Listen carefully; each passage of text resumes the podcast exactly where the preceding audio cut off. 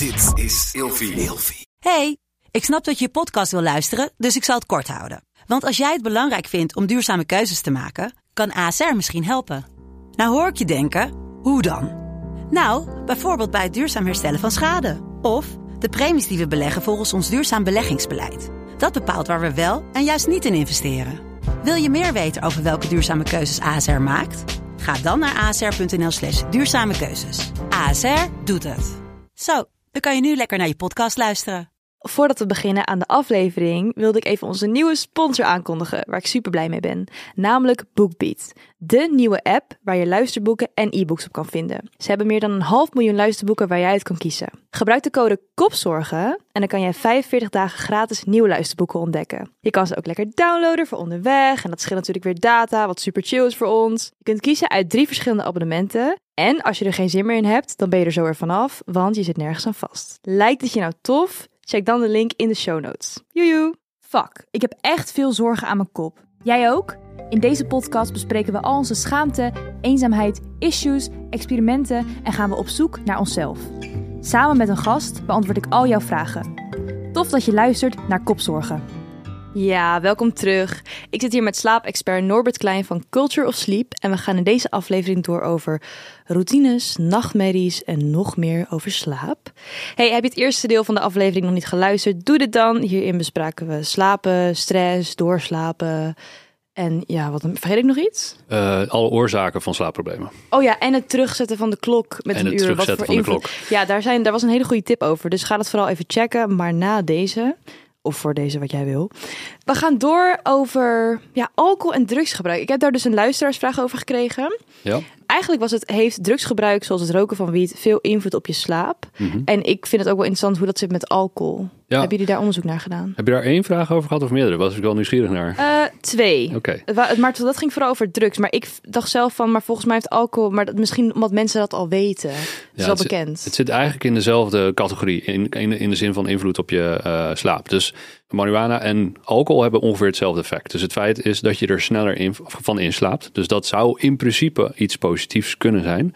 Het probleem is echter dat als je eenmaal in slaap valt, dat je slaapkwaliteit veel lager is. Dus als je zelfs met één glas alcohol heeft het invloed op de slaapcycli en hoe lang je daarin zit. Dus bijvoorbeeld de, de belangrijke slaapcycli hadden we het in de vorige aflevering over. De remslaap en de diepe slaap. Je ziet gewoon dat na één glas alcohol, en zeker als je meer alcohol drinkt, en dus ook als je eh, meer wiet rookt bijvoorbeeld, dat je gewoon minder lang in die belangrijke slaapfases eh, zit. En dat je ook veel minder goed uitrust. Dus ja, het heeft een heel klein voordeel. Je gaat iets makkelijker in slaap vallen. En dat is overigens natuurlijk niet met alle opheppende eh, drugs, want daar, daar val je ook moeilijker van in slaap. Maar alle verschillende soorten drugs en bepaalde medicatie ook, dus gewoon medicijnen die je slikt voor bepaalde ziektes, hebben ook het effect op, eh, op je slaapcycli en het feit dat daar ja, de kwaliteit eigenlijk gewoon heel erg omlaag gaat. Dus ik, ik raad altijd aan. Natuurlijk moet je gewoon eh, lekker genieten van de dingen waar, waarvan je wil genieten. Maar zorg wel dat er ook nachten zijn waarbij je helemaal zonder eh, drank of drugs slaapt. Zodat je daar ook weer een beetje van bij kunt komen.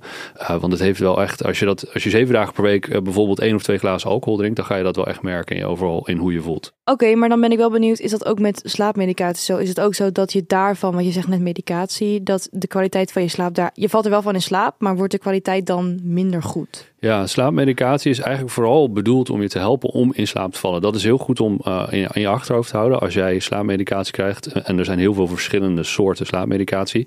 Ze eindigen meestal op, uh, het zijn meestal ja, benzo's, dus een beetje een categorie slaapmedicatie, maar die worden heel veel voorgeschreven. Ook door huisartsen die eigenlijk niet zo goed weten hoe dat precies werkt.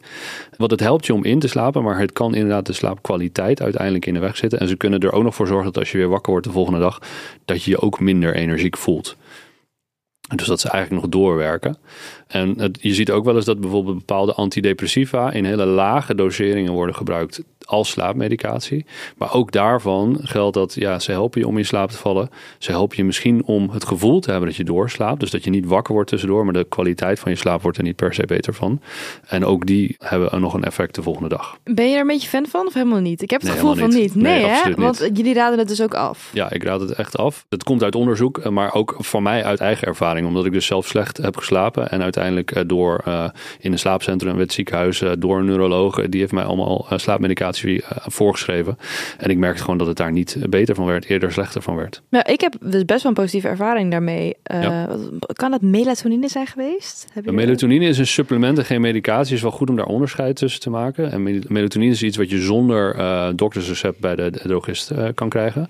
Maar ook daarvan zeg ik, wees er heel voorzichtig mee. Uh, want melatonine is eigenlijk, het, het, is moeilijk om het goed te gebruiken. Melatonine zou je goed moeten timen. Dan moet je ongeveer gemiddeld genomen twee uur voordat je gaat slapen nemen. Zodat je eigen, want melatonine is het slaaphormoon. Dat wil je aanmaken om uh, vermoeid te worden en dus in slaap te vallen.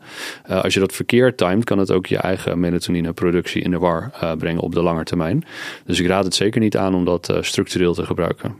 Ja, ik denk dat het voor mij ook een soort van placebo was van je, weet dan dat er iets is wat je gaat helpen. Dus je gaat rustiger liggen of zo. Want je hebt ook bij Holland en Barrett heb je van die pilletjes, weet je wel, van die uh, nachtrust. En dan nam ik dat in. En ik weet nog niet of het echt effect had. Waarvan ik dacht van, oh, ik denk wel dat ik er rustig van werd. Maar ook het gevoel van, ik heb nu iets wat ervoor gaat zorgen dat ik ga slapen. Waardoor je minder die paniek hebt van, oh, kan, kan ik wel slapen? En ik was wel heel erg bewust van, oké, ik moet dit niet, dit moet geen gewoonte gaan worden. Ik slik dit nu een paar dagen, omdat ik gewoon echt niet in slaap kom. En anders gewoon niet kan functioneren. Maar ik ga dit niet ja, dit wordt geen vast ding, zeg maar. Nee, nee ja, heel goed, denk ik. En ik, ik geloof ook wel sterk in het placebo-effect. En er zijn ook wel andere dingen die we doen die een bepaald placebo-effect hebben op slaap. En dat, dat kan heel goed werken. Uh, maar ja, melatonine moet inderdaad geen, geen gewoonte worden. Oké, ik heb nog een andere vraag. Uh, hier hadden wij het ook over tijdens ons gesprek, volgens mij, tijdens ons vorige gesprekje. Ja. Ik slaap altijd slechter als ik bij mijn vriendin slaap. Maar van anderen hoor ik juist dat ze beter slapen met hun partner. Ja. Hoe kan het dat dit voor de een wel zo is en voor de ander niet? Nou, je partner of degene bij wie je in bed slaapt, heeft eigenlijk heel veel invloed op uh, hoe je slaapt. En ik, uh, een beetje oneerbiedig en heel onromantisch zeg ik altijd: je, je, degene bij wie je in slaap, valt, is gewoon een, uh, of bij wie je slaapt, is een omgevingsfactor. Een stoorzender. Ja, dus het kan een stoorzender zijn, maar kan ook positief zijn. Dus de positieve effecten kunnen zijn het hormoon oxytocine, wat je aanmaakt als je knuffelt of seks hebt, heeft positieve invloed op het vrijgeven van melatonine, wat het hormoon is dat je helpt om in slaap te vallen. Dus daar zit al iets positiefs als je samen met iemand slaapt. Het kan ook een gevoel van geborgenheid geven, wat ook weer uh, positief, hoe meer, hoe rustiger je je voelt en hoe veiliger je je voelt, hoe makkelijker het is om slaap te vallen.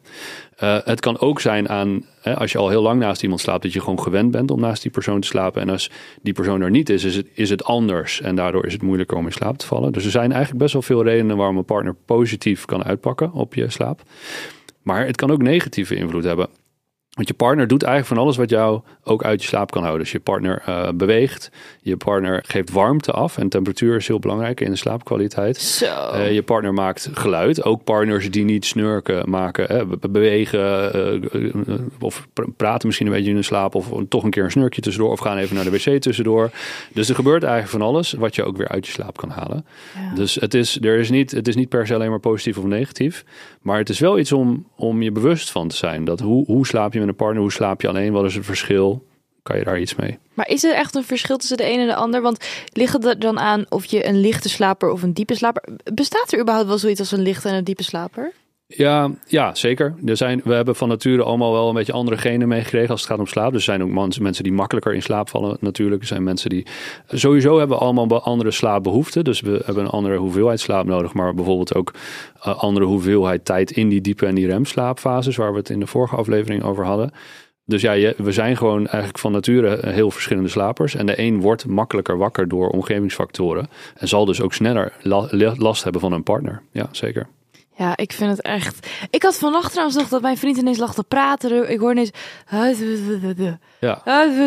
En dan denk ik echt, oh, en dan geef ik hem zo'n stomp en dan, en dan word ik zo, want dan zit ik zo lekker in mijn slaap. Maar ik ben echt, sinds ik in de stad woon, echt een lichte slaper. Ja. En ik heb nu van die, um, van die oordopjes, weet je wel, die je op maat kan maken. Maar die vallen er ook soms weer uit. Dus het is echt een pain in the ass. Maar ik, als ik al vogels hoor, dat is trouwens ook een tip voor de luisteraar. Neem geen wekker met een vogelgeluid. Want als je dat eenmaal gewend bent en je hoort in de ochtend vogels, dan word je wakker. Dat heb ik nu dus heel erg. Ja. Heb jij, heb jij um, ook de wake-up light van Philips of niet? Dat heb ik zelf niet. Nee, nee. Nee, heb jij gewoon een normale wekker? Of? Uh, ik heb gewoon een normale wekker. Heel belangrijk om ook te zeggen, mijn telefoon is niet mijn wekker. Mijn telefoon komt mijn slaapkamer niet in. Ja. Dus ik heb gewoon een normale wekker. Um, En ik ben ook niet per se fan van de, de wake-up lights. Uh, omdat wat je eigenlijk doet is op een heel onnatuurlijke manier maak je jezelf wakker. Hè? Dus die wake-up light die gaat al een half uur van tevoren of 20 minuten van tevoren wordt het licht. Ja. Terwijl je misschien dan in die 20, 30 minuten nog best wel goede kwaliteit slaap zou kunnen hebben. En je bent jezelf dan al aan het wakker maken.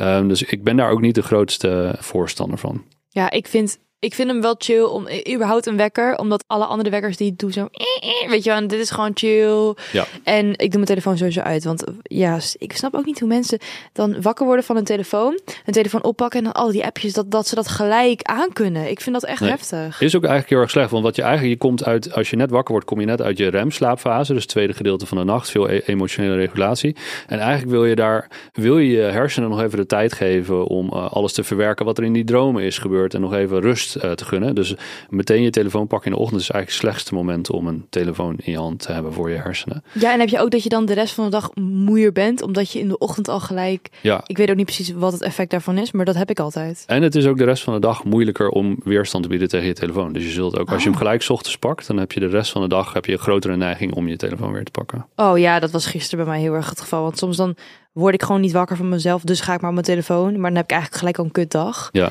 Omdat het gewoon, ja, prikkels en alles. ja. Ehm, we hebben het nu ook een beetje over de kwaliteit van slaap natuurlijk. En wat ik, ja, weet je wat ik heel interessant vind? Ehm, wat ik ook een tijdje heb gedaan, maar niet heb volgehouden, is je mond dicht tapen ja tijdens het slapen.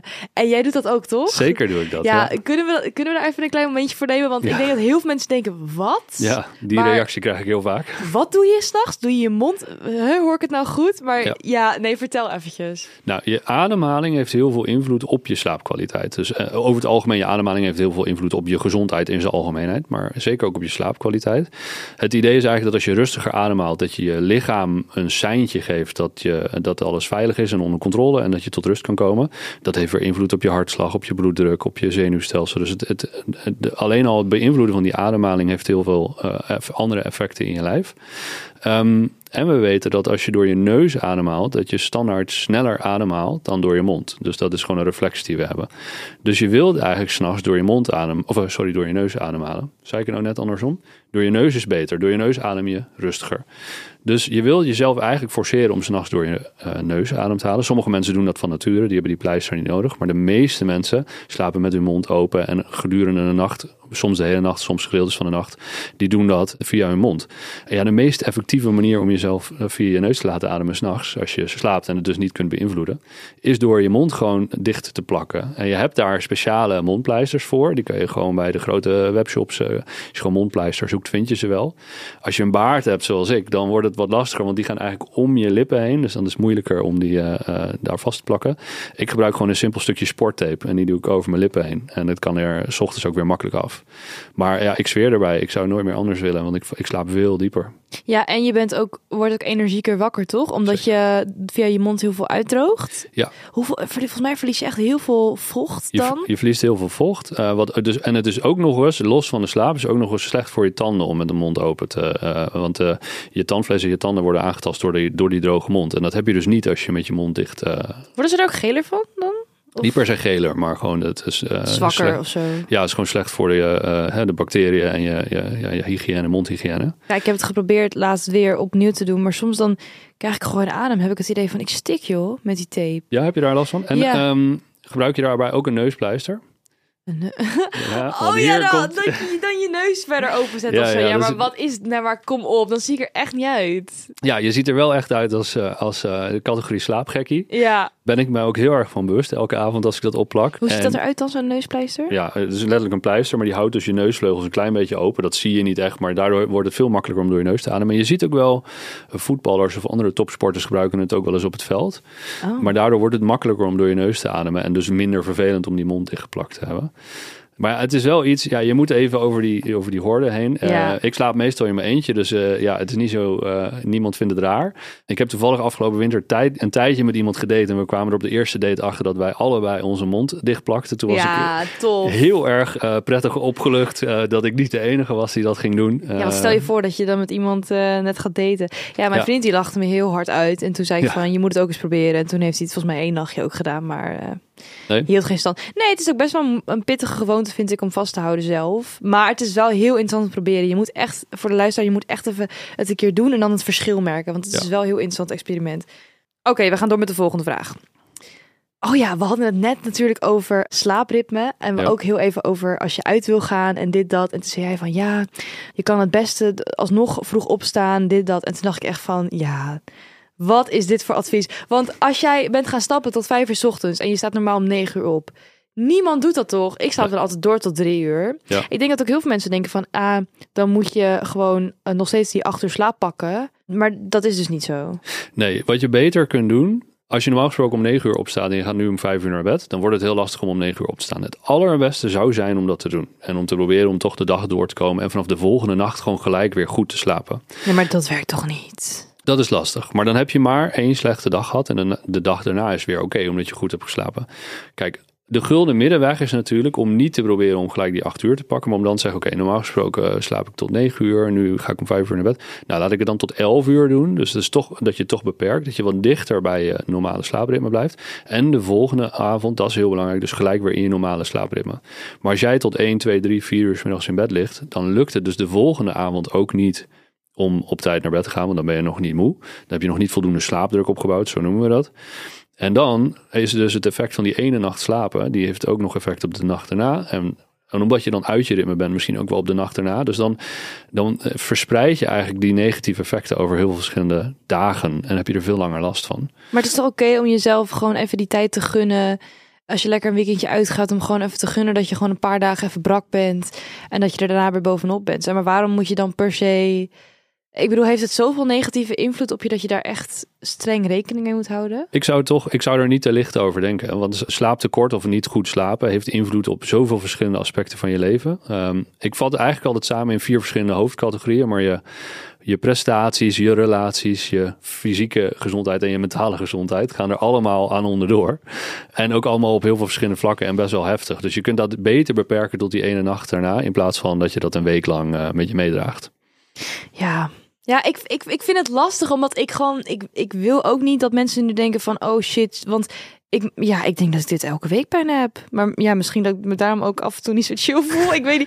Maar kijk, dat kan heel veel verschillende redenen. Want dat ligt ook natuurlijk aan wat je in je lichaam stopt, weet je wel, qua voeding en zo. Ehm, Ja. Maar goed, het is wel goed om natuurlijk te laten weten dat mensen het niet moeten onderschatten. Kijk, ik geef va- vaak eh, ik geef de informatie. En het, ik, ik bedoel, iedereen gaat daar met op zijn eigen manier mee om. En ik, en ik snap ook best wel dat je. Hè, je zoekt steeds in elke situatie naar de best mogelijke oplossing. En de ene keer lukt het wel om eh, de dag daarna gelijk weer volgens je ritme te slapen. De andere keer niet. En dat is helemaal oké. Het hoeft ook niet altijd perfect te zijn. En dat is een keer niet wat we in de slaapcursussen bijvoorbeeld eh, proberen te bewerkstelligen. Maar het is wel goed om deze informatie te hebben om zelf beslissingen te maken. Ja, nee, daar ben ik het wel mee eens. Dat is alleen maar goed dat je het zegt. Ja.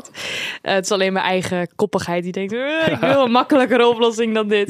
Ehm, ik heb eigenlijk nog een laatste vraag. Mhm. Eh, ik heb heel veel vragen gekregen over nachtmerries namelijk. Ja. En wat ik wel zat te denken van ja, ik, als mensen hier behoefte aan hebben, laat maar even weten. Dan maken we een hele podcast over nachtmerries en dromen. Maar dat, Ja. daar heb ik gewoon meer tijd voor nodig. En dan moeten we ook echt dieper kunnen gaan.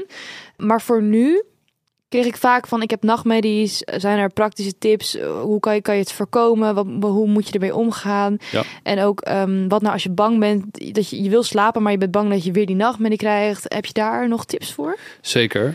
Ten eerste is het denk ik belangrijk om te zeggen dat nachtmerries af en toe er gewoon bij horen. Dus we weten niet de exacte cijfers, maar het is ongeveer 50 tot 80 procent van alle volwassenen hebben af en toe een nachtmerrie. Nou, als dat een keer gebeurt, hoef je daar helemaal geen zorgen over te maken. Maar het wordt natuurlijk vervelend als het vaker gebeurt. Dan wordt het, dan wordt het problematisch. En eigenlijk onderscheiden we dan twee soorten situaties. Je hebt namelijk de posttraumatische nachtmerrie en we hebben thematische nachtmerries. Nou, de posttraumatische nachtmerries, dat zijn nachtmerries, en de naam zegt het al een beetje, die, die komen eigenlijk na een vervelende ervaring, een traumatische eh, gebeurtenis. En die, die blijven ook terugkomen, is vaak dezelfde droom die steeds terug blijft komen. En die zijn eigenlijk, daar kun je eigenlijk heel moeilijk van afkomen zonder echt goede begeleiding en goede hulp van een psycholoog. Dus psychologen die gaan daar aan de slag met EMDR of andere therapieën, om je te helpen om, die, om eigenlijk het, het trauma zelf op te lossen, zodat de nachtmerries uiteindelijk ook verdwijnen. Dus ik wil ook echt benadrukken dat als je het gevoel hebt dat je nachtmerrie uit een traumatische ervaring voortkomt, ga hulp zoeken. Want dat ga je waarschijnlijk niet in je eentje oplossen. Nou, daarnaast heb je thematische nachtmerries. En dan moet je denken aan terugkomende thema's zoals eh, opgesloten zitten, verdrinken, eh, vallen. Weet je, dat zijn de thema's die dan steeds terug blijven komen in je nachtmerries. Ja. Daarvan is het veel moeilijker te zeggen waar het vandaan komt. Er is absoluut niet een eenduidige re- relatie tussen eh, er gebeurt X en dan is Y de uitkomst. Dan is die nachtmerrie de uitkomst. Maar we zien eigenlijk wel dat er vaak iets van stress of angst speelt in je dagelijks leven. Of middelengebruik, alcoholgebruik, een bepaald medicijngebruik. Dus er zijn vaak wel redenen te. Eigenlijk, het valt vaak wel terug te herleiden naar waar het vandaan komt. En eigenlijk de manier om daarmee om te gaan. Als het bijvoorbeeld uit medicijngebruik voortkomt, om toch met je arts te overleggen: van kan het andere medicatie, kan het op een andere manier opgelost worden? Maar wat je daar zelf aan kunt doen, is eigenlijk gewoon werken aan ja, wat we noemen je slaaphygiëne. Dus dat betekent dat je gaat zorgen dat je beter ontspant voordat je naar bed gaat. En misschien overdag, waar we het in de vorige afleveringen al over hadden. Dus niet te veel en niet te druk bent overdag. Uh, zorg dat je meer je vaste slaaptijden aan gaat nemen. Zorg dat je ook bijvoorbeeld niet te veel cafeïne laat op de dag, dag drinkt. Uh, zorg dat je niet te laat eet voor het slapen gaan of niet te dicht op het slapen gaan. Dus dan ga je eigenlijk gewoon werken aan wat we doen over het algemeen om je slaap te verbeteren, kan ook de uh, nachtmerries tegengaan. Dus eigenlijk gewoon, maar vooral zorgen dat je met meer ontspanning naar bed gaat. Ja, maar eigenlijk is het ook gewoon normaal. Het is, het is normaal, maar als ze steeds terugkomen, wordt het natuurlijk wel heel vervelend. En het vervelende aan nachtmerries, kijk, dromen horen bij een gezond slaapritme. Maar nachtmerries, die kosten ook daadwerkelijk energie. Dus dat is wel echt een, een vervelend iets. En wat je zelf, volgens mij, wat een beetje in de vraag verpakt zat. Op een gegeven moment wordt het dan, uh, gaat het je weer houden om naar bed te gaan. Dus je bent bang voor die nachtmerrie. Het problematische daarvan is, hoe meer je het naar bed gaan uitstelt, hoe vermoeider je wordt. En eigenlijk hoe vermoeider je bent als je naar bed gaat, hoe groter de kans op een nachtmerrie. Ja, ik vind dromen en nachtmerries ook zo interessant. Ik heb altijd een nachtmerrie dat ik um, iets met insecten. Ja. Dat ik in een bad lig met, met maden en zo. Echt. Uh, en dan ga ik het altijd googlen. En dan krijg je altijd. Ja, als iemand je achtervolgt in je nachtmerrie. Ja, er zijn problemen die je ontwijkt of zo. Dat, ik weet niet wat daar waarvan is. Het zijn ook allemaal blogs. Ik vind het wel heel interessant. Wat ik wel nog een keer nog wilde zeggen in deze podcast, want dat is een tip die mij heel erg heeft geholpen, die ik ooit in de podcast Psycholoog heb gehoord. Mm -hmm. Als je een nachtmerrie hebt en je wordt schrikt wakker uit die nachtmerrie, toen zeiden zij, wat je dan moet doen is dan verander je die nachtmerrie in je hoofd. Dus stel jij hebt het gevoel dat er man je achtervolgt met een mes, dat is je nachtmerrie. Dan word je wakker en dan moet je er een ander verhaal van maken. Dus wat ik dan ervan maakte was dat een clown mij achtervolgt met een bos bloemen. Ja. Dat is echt heel praktisch, maar dit is oprecht een keer gebeurd. En wat er dan gebeurt als je weer gaat slapen, is dat je niet nog een keer de nachtmerrie krijgt. Of dan ga je niet ineens dromen van die klauw, maar dan is het gewoon weg. En dat heb ik oprecht een stuk of vijf keer nu gedaan. Het is heel vermoeiend om te doen, want ik heb er nooit zin in, maar het werkt wel. Ja. Ik weet niet, dus dat, is, dat vind ik echt een hele goede tip. Die tip is me altijd zo erg bijgebleven. Dus Ja. dat wilde ik zeker nog even in deze podcast eh, zeggen. Ik denk ook als je eenmaal echt psychologische hulp gaat zoeken voor nachtmerries. Want ik denk ook dat je voor een nachtmerrie, hè, problematische nachtmerries, niet naar een slaapexpert moet gaan, maar naar een psycholoog. Dan is het ook heel erg zaak dat je dus eigenlijk heel actief met die nachtmerrie aan de slag gaat. En dat is eigenlijk iets wat jij ook uh, beschrijft. En wat ik daar nog bij wil zeggen, als je dus wakker wordt uit de nachtmerrie, is eigenlijk hetzelfde als dat je ligt te piekeren. Stap even uit de situatie. Dus blijf niet in bed liggen. En dat kan zo kort zijn als ga even plassen en een glas water drinken. Maar stap even uit de situatie voordat je weer verder gaat slapen. Ja, mooi. Ja. Hey, we zitten alweer tegen de tijd aan. Ik heb, ik, volgens mij, we hebben wel bijna alles beantwoord. Dus ik vind dat we het hartstikke goed hebben gedaan. Maar als mensen nou meer vragen hebben over slaap, kunnen ze dan bij jullie terecht? Zeker, ja. Volg ons vooral op uh, Instagram. Dat is eigenlijk waar we de meeste informatie uh, delen. Dus je vindt ons gewoon op Culture of Sleep. Uh, en daar staan ook wel linkjes bij naar onze website, naar verschillende artikelen. Ja, en als mensen nou nog zoiets hebben van... Oh, ik wil echt een aflevering over dromen en nachtmerries... waar we echt dieper ingaan op psychologie, wat ik net al zei... laat me dan vooral weten. Je kan ons ook volgen op Instagram, @kopzorgpodcast en op TikTok, @kopzorgpodcast. En als je nou behoefte hebt om met iemand te praten over dit onderwerp en je bent tussen de 18 en de 24 jaar, dan kan je gratis en anoniem chatten met onze partner, de Alles Oké okay supportlijn. Dus check dat vooral even als je daar behoefte aan hebt. Bedankt voor het komen. Bedankt voor de uitnodiging. Heel ja. leuk om hier uh, over dit onderwerp te praten. Ja, ik vond het heel fijn dat we elkaar eindelijk even zo konden ontmoeten. En het was super interessant. Ik hoop dat de luisteraar het ook vond. En uh, tot de volgende aflevering. Doeg!